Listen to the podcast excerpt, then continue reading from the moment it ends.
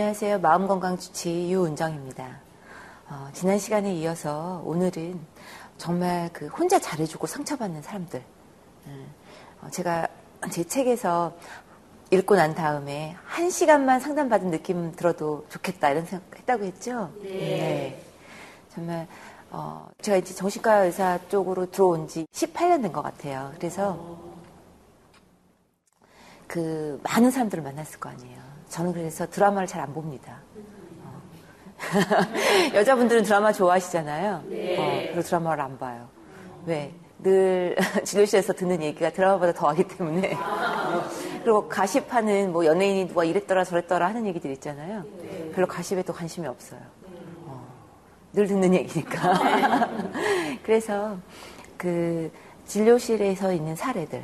음, 제가 사실은 뭐 더 뛰어나거나 뭐 어, 정말 뭐 신앙 어떤 어떤 설교를 더 잘하거나 뭐 어떤 학식이 풍부해서 이 자리에 있는 것이 아니라 어, 18년 정도 이제 정신과 환자분들을 상담하면서 정말 누구보다도 환자 열심히 보고 많이 봤다고 생각하거든요. 그 기간 동안은 어, 그 기간 동안 본 거. 또 어, 기독교 정신과 의사로서 그냥 정신과 의사가 아니라 음, 어떤 솔루션을 좀 줬고 또 저도 굉장히 고민을 많이 한 사람 중에 하나예요.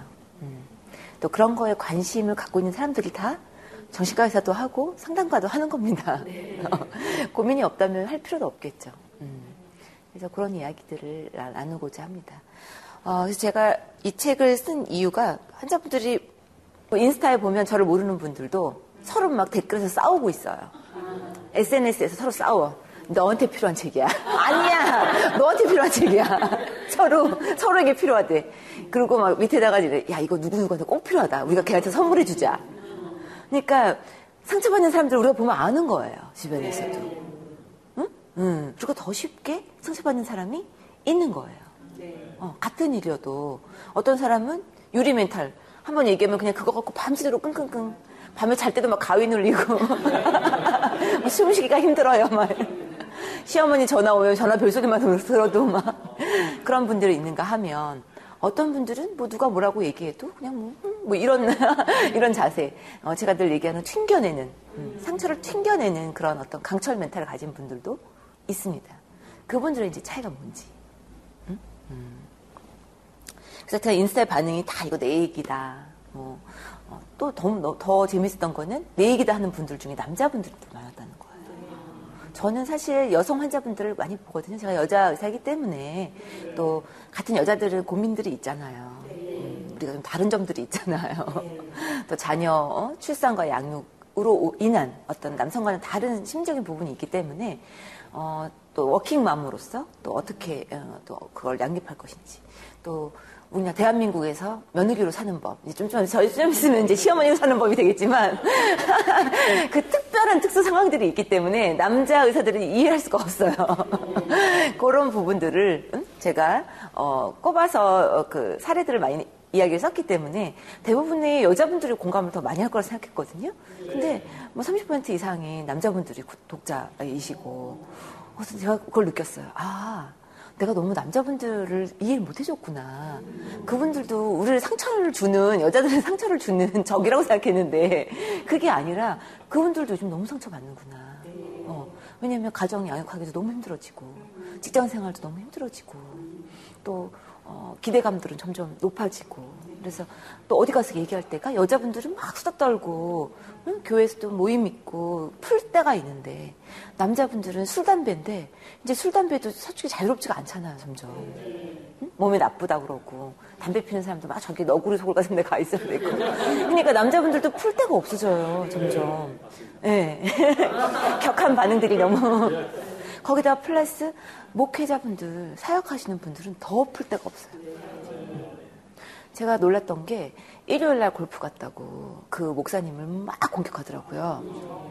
아, 월요일 날 골프 갔다고. 그러니까 일요일은 이제 주일날이니까 어, 예배를 인도하시고 그다음에 월요일 날은 뭐 어떻게 해서 골프를 쳤나 봐요. 근데 물론 우리가 생각하기에는 목사님들 골프 치는 거는 너무 이게 럭셔리한 그런 게임이니까 어떻게 그럴 시간이고 그런 걸 배우냐라고 할 수 있어요.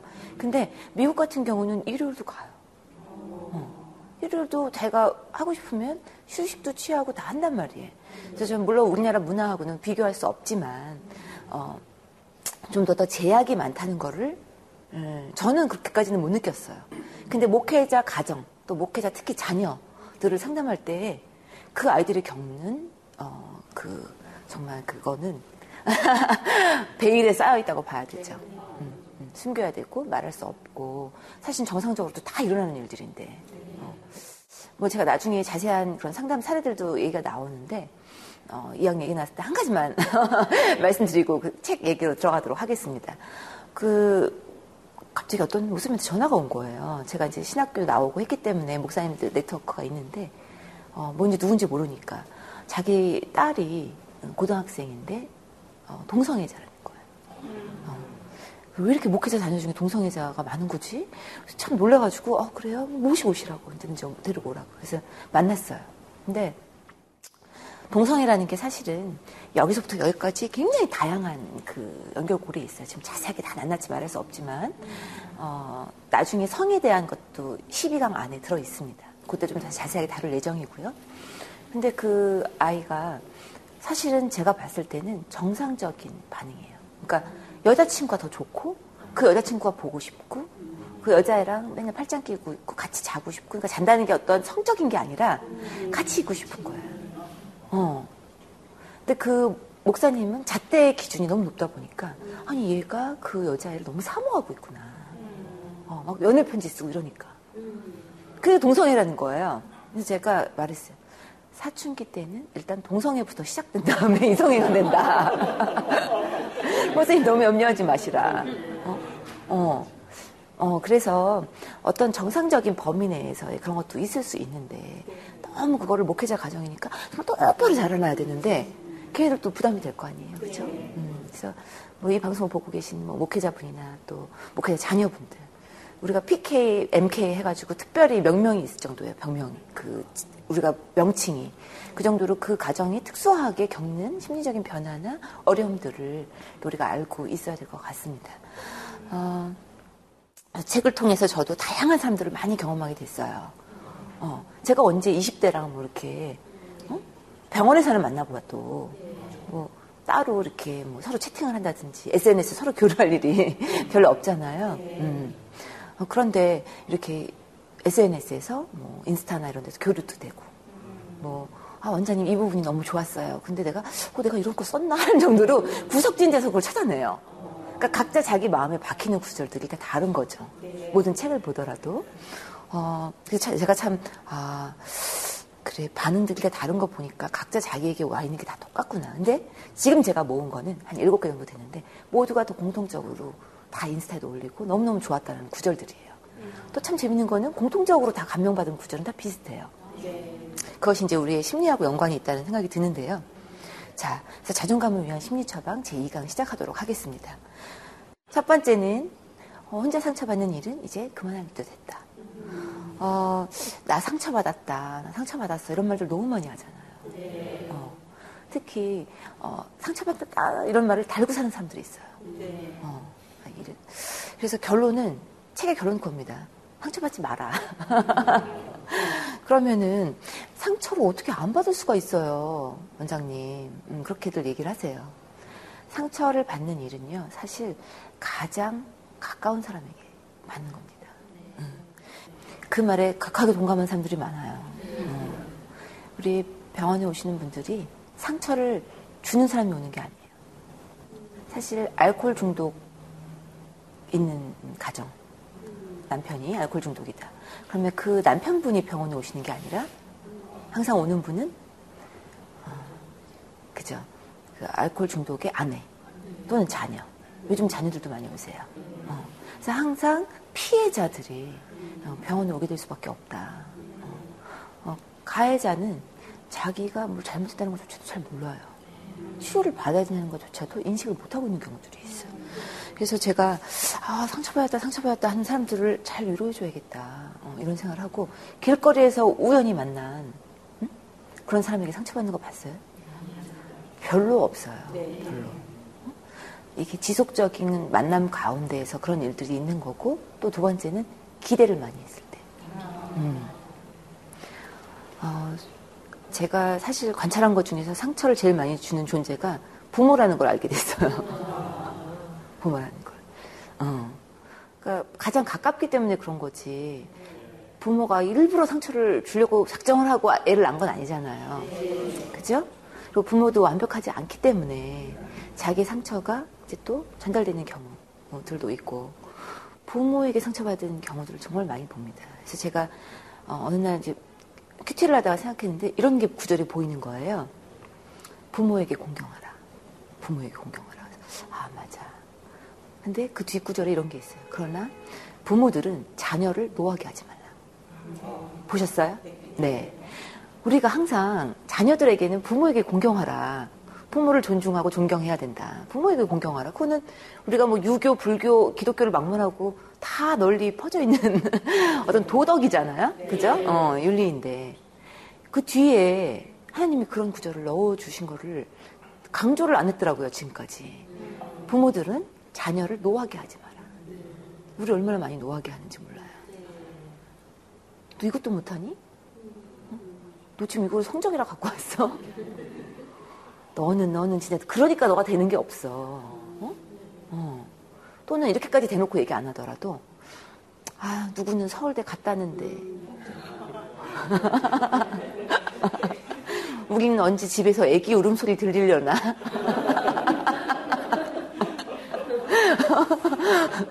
그 알게 모르게 주는 그런 상처들이 자녀를 노하게 하는 경우가 많단 말이죠. 또 자녀를 위한답시고 하는 거. 야, 내가 보니까 이런 수학학원을 가고 너는 이렇게 해서 이렇게 가고 너는 의사가 돼야 돼. 얘는 아직 초등학생이야. 아, 이거 아니에요. 실제로 그래요.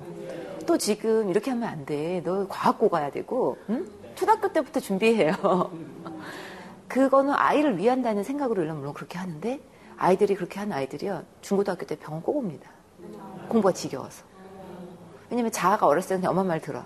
꼬박꼬박 졸고 찬물로 세수하면서 공부해요. 근데 초등학교 때 조금 공부하면 성적 나오죠? 네. 그러면 이것 봐, 얘는 가능성 있어. 그럼 공부를 더 시킵니다. 그죠? 근데 이제 중고등학교 돼서 자아가 자라나면서 사춘기. 네, 사춘기 때는 말을 들어요, 안 들어요? 안 듣죠? 사춘기 부모님도 저한테 와가지고 맨날 자녀가 말을 안 듣는데요. 그래서 제가 총상입니다. 사춘기 때 말을 안 듣는다는 거는 말이 안 되는 당연히 당연히 걔네들은 자기 자아가 커지고 어른이 되는 과정인데 부모의 인형이 아니잖아요. 자식이 로봇가 아닌데 어떻게 내 생각을 똑같이 따라하고 내 말을 잘 들어야 되냐? 응? 음. 요즘에는 사춘기가 초등학교 2학년부터 시작됩니다. 아이들이 다 똑똑해요. 스마트폰을 다루고 아이패드, 아이폰 이런 컴퓨터를 너무 잘 다루니까 아이들의 이 지식이 정보가 부모를 능가해요. 그래서 초등학교 2, 3학년한테도 엄마 팍 무시하잖아요. 그래서 그것 때문에 또 우울증에 빠진 엄마가 상처받아서 근데 그런 상처 이면에는 엄마 상처 이면에는 예를 들어서 엄마가 학벌이 좀 별로 안 좋았다든지 음. 또뭐 어렸을 때 무시당한 경험이 있다든지 응? 응. 남편한테 좀 이렇게 어, 별로 이렇게 좀 가깝지 않다든지 할 때에는 그게 더 상처로 다가오는 겁니다. 그래서 아이가 무시해서 어, 아이가 무시해서 어, 근데 보면 그렇게 무시한 것도 아니에요. 그냥 아이는 아이 입장에서 얘기한 거야. 아이 입장에서 엄마 이것도 몰라? 이렇게 할 수 있잖아. 아이는 그냥 보기에 자기 중심적으로 생각하니까. 근데 이제 그것 때문에 스트레스 받고 또 요즘 아이들은요 굉장히 외모나 이 외형적인 거에 굉장히 빨라요. 저희 때하고는 상상을 초월할 정도예요. 왜?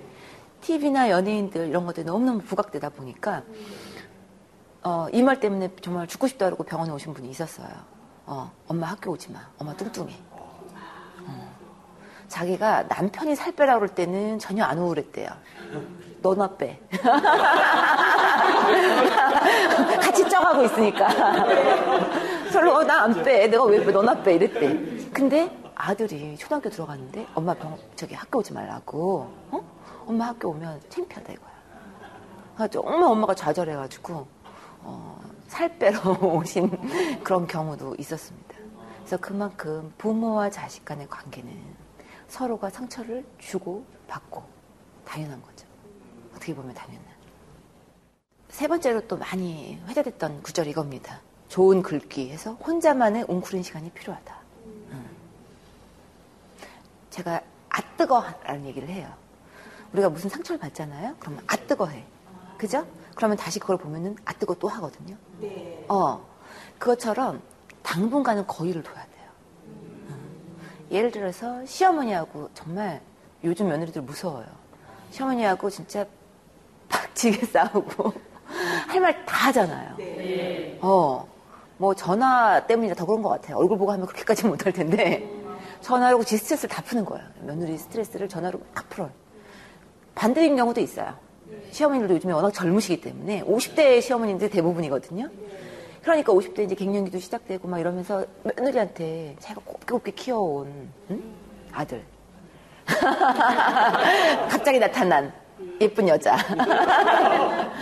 저, 저 같아도 뺏길까하는 느낌 들을 것 같아요. 이게 자연의 섭리인 것 같아요. 그렇지만 우리가 이제 같이 가족으로 커 나가면서 그런 것들이 누그러지려면 세월이 필요하잖아요.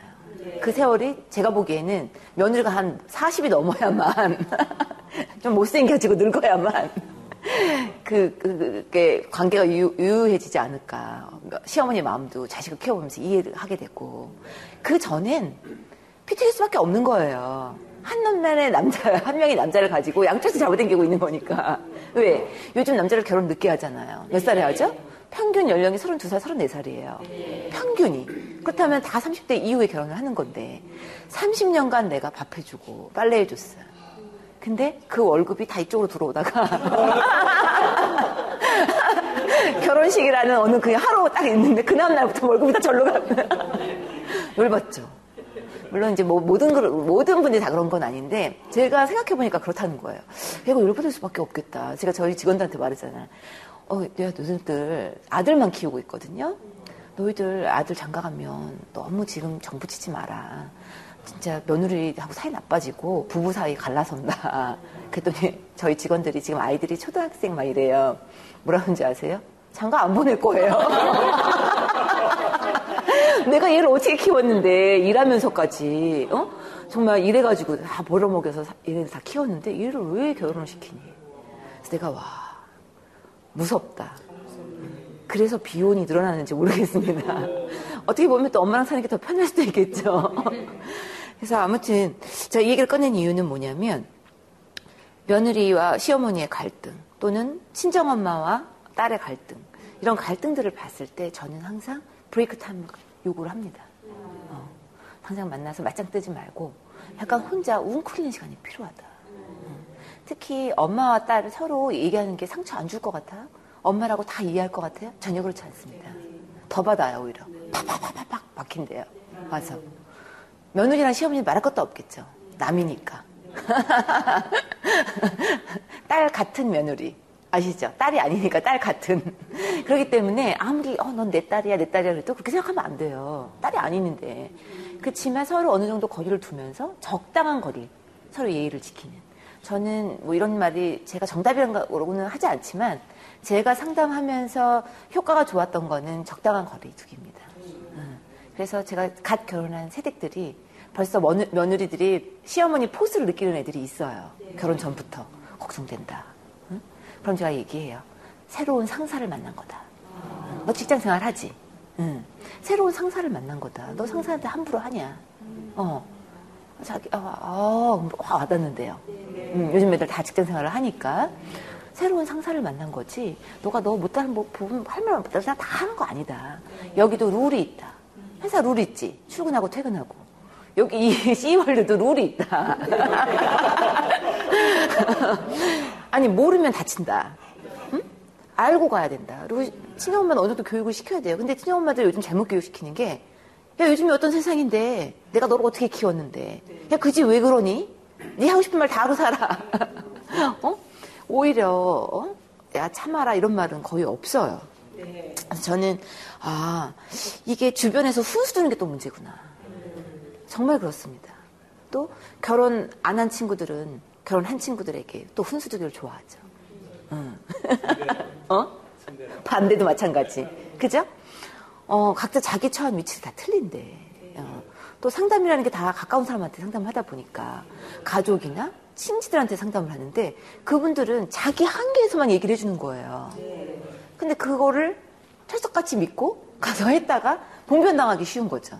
그래서 관계 소음에서도 조금 떨어져야 된다. 어, 그런 메시지를 좀 떨쳐버려라. 그런 의미에서 제가 어, 혼자 있다고 완전히 그런 건 아니지만 관계가 주는 소음에서는 조금 더 어, 자유로워야 되겠다. 음.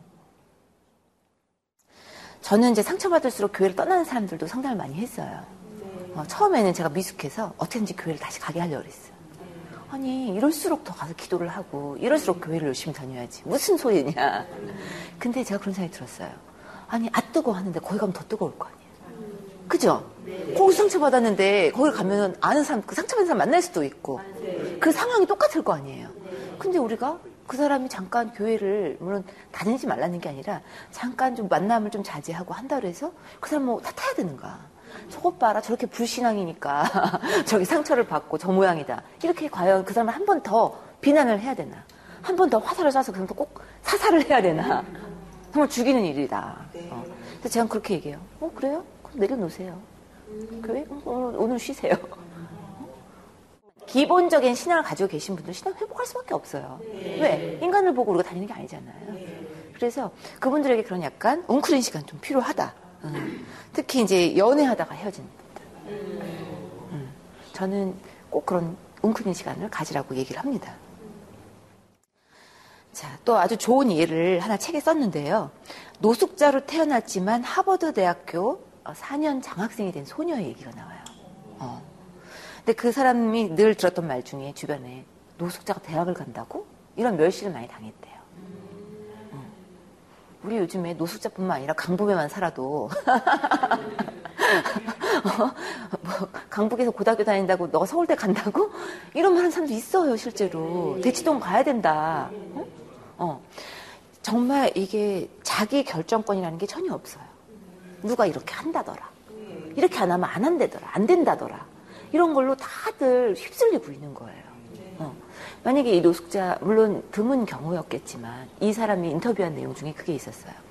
자기는 남의 말을 듣지 않았다는 거예요.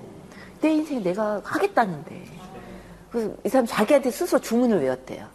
어, 나의 집은 하버드가 될 것이다. 어, 노숙자니까. 나의 집은 하버드가 될 것이다.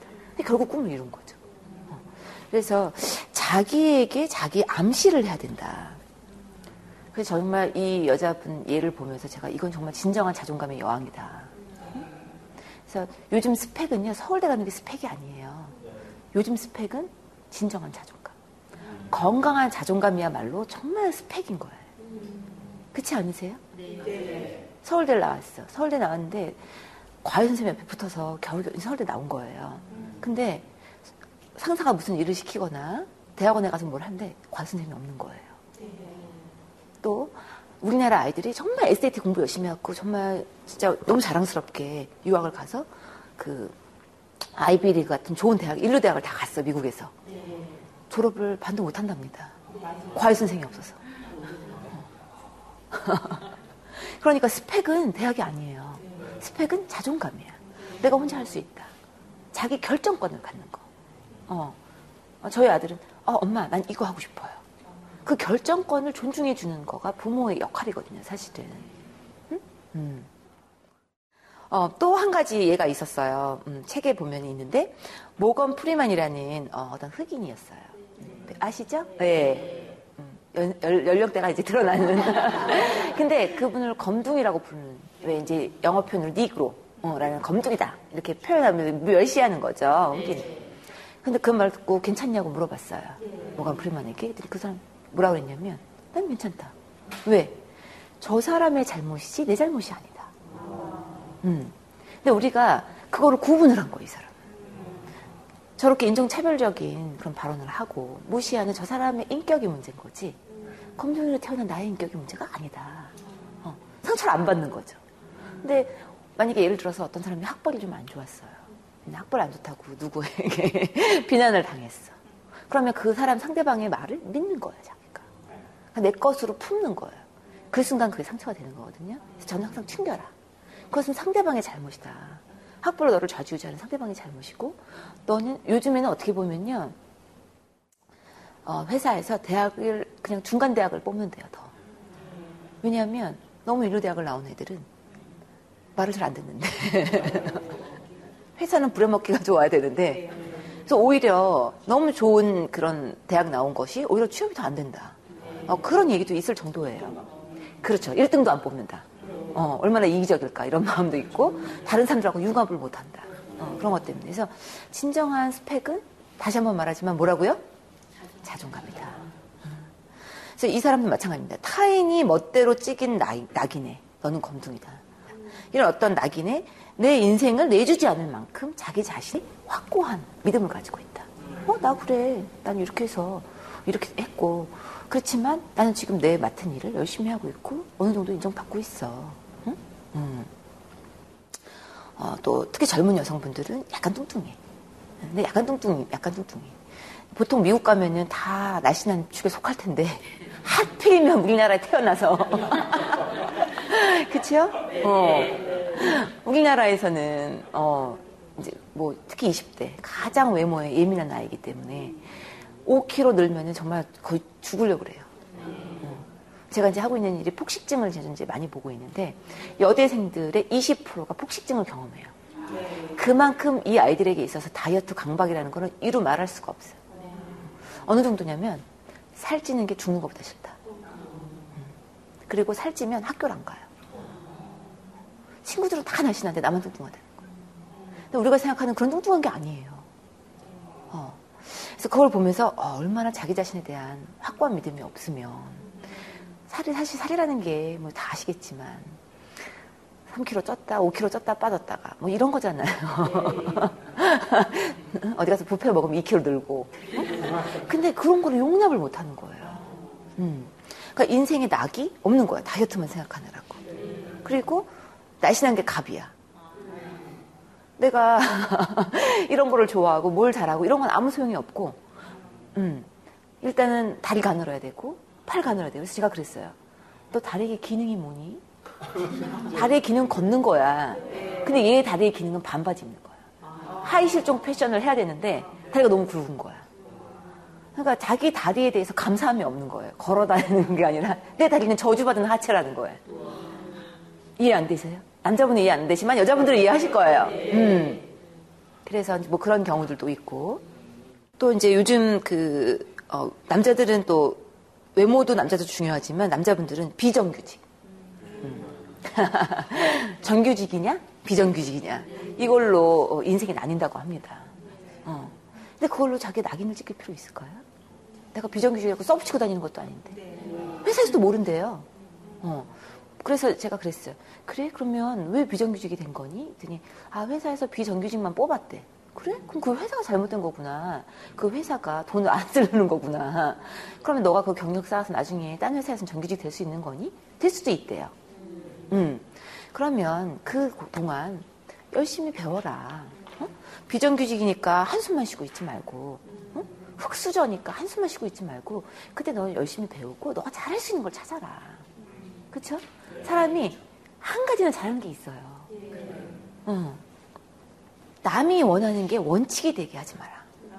어. 남들이 원하는 게. 그러니까 나는 충분히 의미 있는 일들을 했어. 예를 들어서 뭐 음, 유학을 갔다 왔다든지 영어 공부를 제가 열심히 했어요. 어. 근데 회사에서 요구하는 토익 점수가 정말 어마어마하거든요. 거의 만점에 가까운 그런 점수들을 요구하잖아요. 그러면은 자기는 이제 그 친구가 그랬다는 거예요. 야, 너 호주 갔다 왔다면서 이거야? 이랬다는 거예요. 그걸로 아예 그냥 학원에서 무너지는 영어 학원에서. 아, 나는 정말 유학도 헛되게 보냈구나. 그래서 제가 그거를 뭐라고 얘기했냐면 부정화 사고라고 얘기를 합니다. 완전 제로 베이스로 만들어버리는 거예요. 자기가 그동안 했던 거를 전부 다 캔슬 시켜버리는 거예요. 다 아무것도 아닌 것처럼. 그래, 나 유학도 헛살았다. 또 요즘 이혼이 많잖아요. 음. 뭐 어찌, 어찌 어찌 해서 이혼이 많은데 1년 살다가 헤어져서 친정에 와 있어. 친정에서 뭐라 그러는지 아세요? 응? 창피하니까 저기 어, 택배 와도 나가지도 말고 어, 동네 소문날까 창피하다. 있어요, 여러분. 이렇게 말하는 사람들이 이혼한 거 누가 알까봐 동네에서 동네 소문난다. 근데 그분이 이혼했다는 이유로 자기 그동안에 뭐 결혼, 뭐 남자 보내야 되는 앞으로의 어떤 시간들, 또 그동안 살아왔던 인생이 전부 다 그냥, 그냥 취소야, 바로. 그냥 창피한 애가 돼버리는 거예요. 그건 아닌데. 남이 정해놓은 원칙이라는 거죠. 이혼하면 절대 안 된다. 이혼하면 인생 망한 거다. 물론 요즘 많이 바뀌고는 있지만 실제 이혼한 사람들 말을 들어보면 안 바뀌었어요. 어, 안 바뀌었어. 그래서 충분히 이렇게 의미 있는 경험을 했는데도 어? 어, 그것을 그냥 한마디로 그냥 없애버리는 거. 이런 습관이 우리에게 있다는 거죠. 음. 그게 바로 이제 우울증 심리 중에 하나인데요. 어. 남이 원하는 게 정답. 어떤 정답이 있는 거야. 그 원칙. 결혼을 한 번 했으면 끝까지 그냥 살아야지. 네. 근데 정말 우리 내가 정신과 의사가 보기에도 이혼해야 될 집들이 있어요. 저도 처음에 순진할 때는 상담할 때는 절대 이혼하면 안 된다. 근데 그 말마저도 그 사람한테는 올무예요. 두 번 사격하는 거지 정말. 오죽하면은 이혼을 하겠어요. 당사자들은. 그래서 어, 완전히 뭐 아니면 도의 심리예요. 우리나라 어, 국민들 갖고 있는 시, 정서 중에 하나인데 뭐 아니면 도. 어. 이거 아니면 이거. 뭐 아니면 도. 그래서 그게 우울증 심리 중에도 하나 있어요. 음. 내가 잘한 거는 어 잘하는데 난 나머지 그건 다 백지화. 어, 백지화라고 하니까 더 알아듣기 쉬우시죠? 네. 그것이 바로 우울증 심리 중에 하나이고 그 영향력은 엄청나다는 겁니다. 부당한 대우를 받았어. 어? 그건 나 자신이 만드는 거야. 침묵하기 때문에 그렇다. 그래서 그렇다고 해서 뭐 목소리 큰 놈이 이긴다. 어디 가서 따져라. 이런 게 아니라 내가 필요할 때 적절하게 내 욕구나 내 의사 표현을 안 할 때 부당한 대우가 올 수 있다는 거예요. 음. 예를 들어서 회사에서 계속 과업을 시켜. 어, 남아서. 그러면 얘는 잘하니까 또 계속 주는 거예요. 어, 위 상사가 자기 일까지 막 줘. 근데 이 사람은 막 남아서 주말에도 나가서 일을 해요. 그래서 내가 아니 너는 왜 주말인데 응? 회사를 가니? 했더니 일이 너무 많아요. 아니 너 그러면 얘기를 해 너희 상사한테 나는 지금 주말까지 이렇게 과업을 하고 있다 저에게 너무 일이 많은 것 같지 않아요? 상사가 일을 줬대 그럼 상사한테 얘기를 해라 어 침묵만이 선은 아니다 침묵과 희생만이 선은 아니다 응? 음. 왜 저희 어머님 시대도 마찬가지지만 그 참고 희생하는 것이 엄마다 또 기독교인 특히 자기의 십자가를 져야 한다. 어? 어. 그러면서 우리가 참는 것만이 미덕이라는 것이 굉장히 많거든요. 어. 이기적이면 저 이기적이다. 그죠? 근데 그게 아니라 내가 나를 대변할 수 있어야 돼요. 어? 나는 조금 일이 많아. 그러니까 탓을 하지 말고 나는 조금 일이 많은데 내 실력보다 좀 더 일이 많은 것 같아서 주말까지 과업을 하고 있는데 무슨 방법이 없을까요? 엄마 나 과외가 너무 많은데 내가 소화하기가 너무 힘든데 조금 줄여주실 수는 없을까요? 이렇게 자기의 의사 표현을 해야 된다는 거죠. 근데 불편함을 피하는 습관이 우리 안에 있다는 겁니다. 교회에서도 마찬가지. 아, 그냥 불편함을 피하는 속으로 딴 생각. 근데 저는 그렇게 생각해요. 하나님 그렇게 기뻐하지 않을 거다. 이중인격이잖아 요. 겉으로는 아, 예, 예. 근데 속으로는 어, 딴 생각.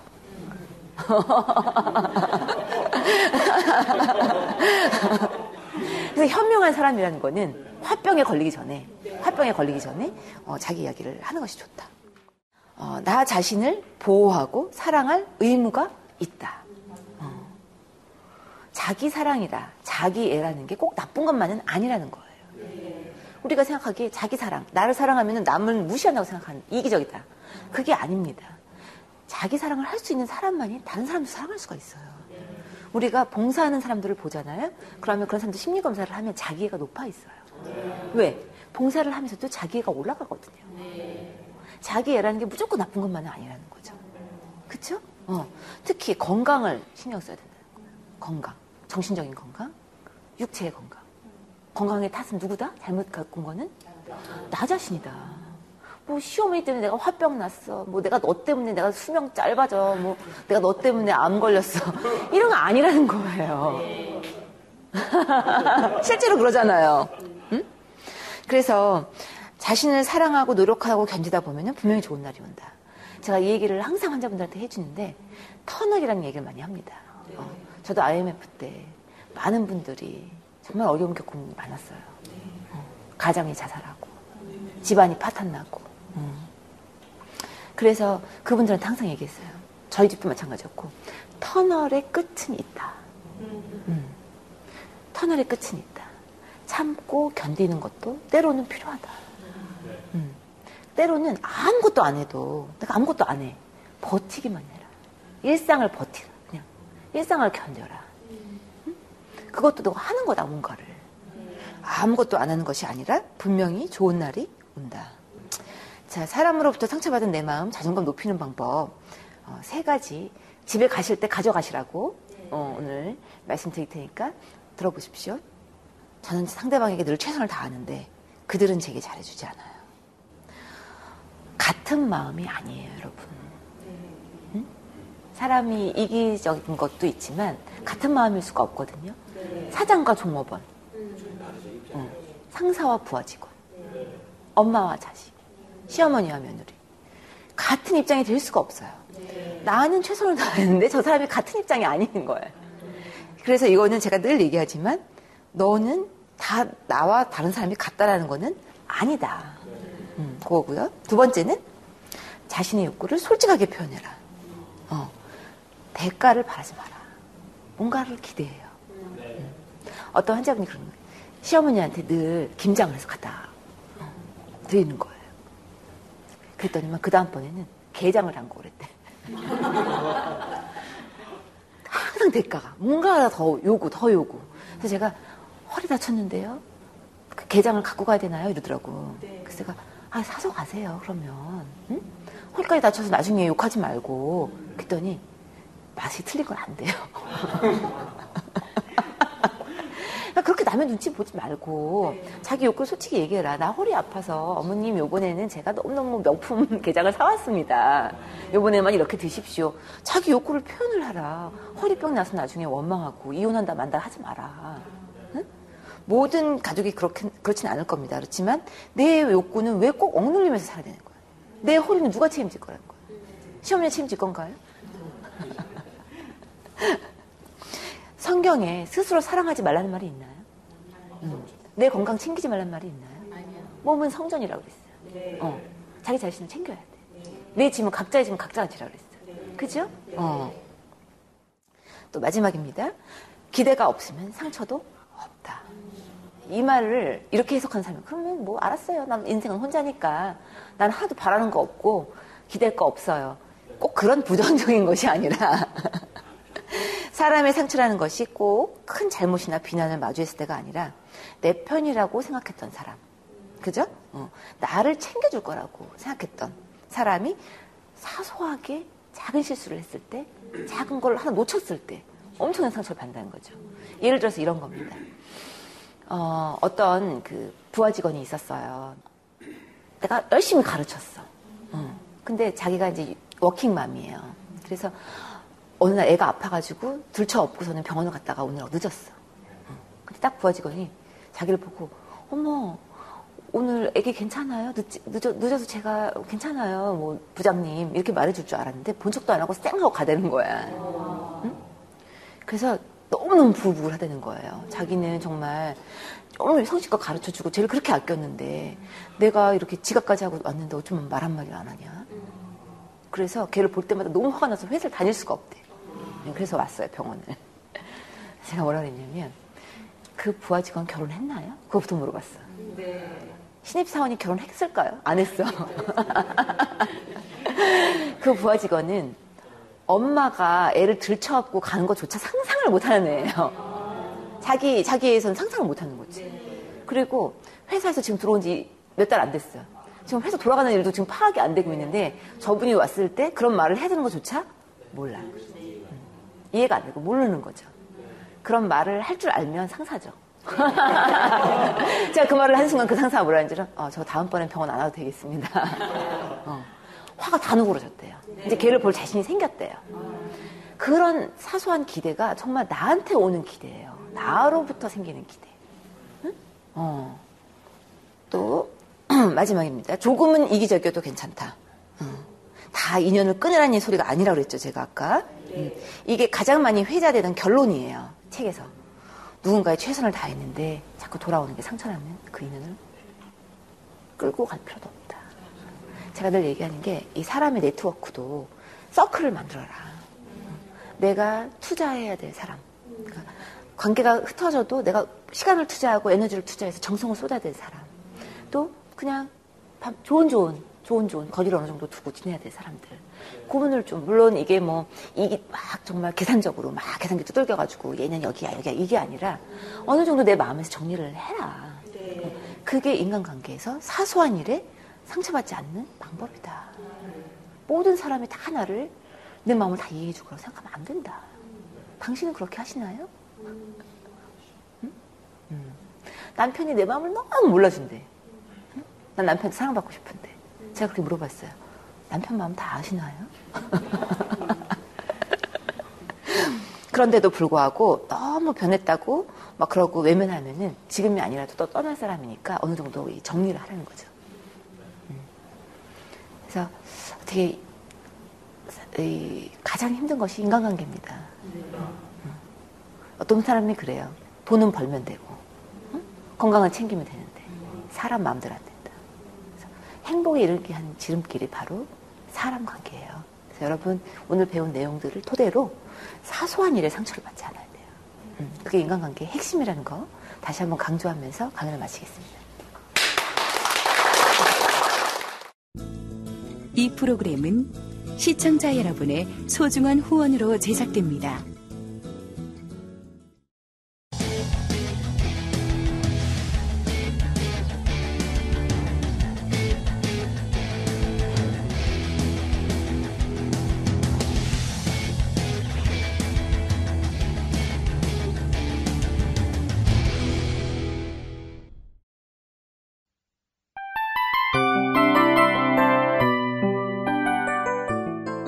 이 프로그램은 청취자 여러분의 소중한 후원으로 제작됩니다.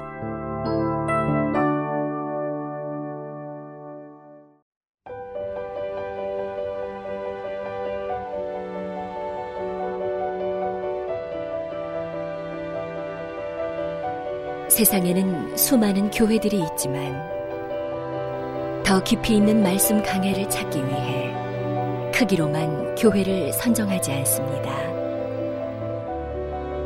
보다 좋은 영적 콘텐츠를 더 많이 나누기 위해 방송비를 받지 않습니다. 1년 365일 복음만 전하고 싶어서 우리는 광고를 하지 않습니다. 온누리의 복음을 땅끝까지 CGN TV와 함께 땅끝 성교사가 되주세요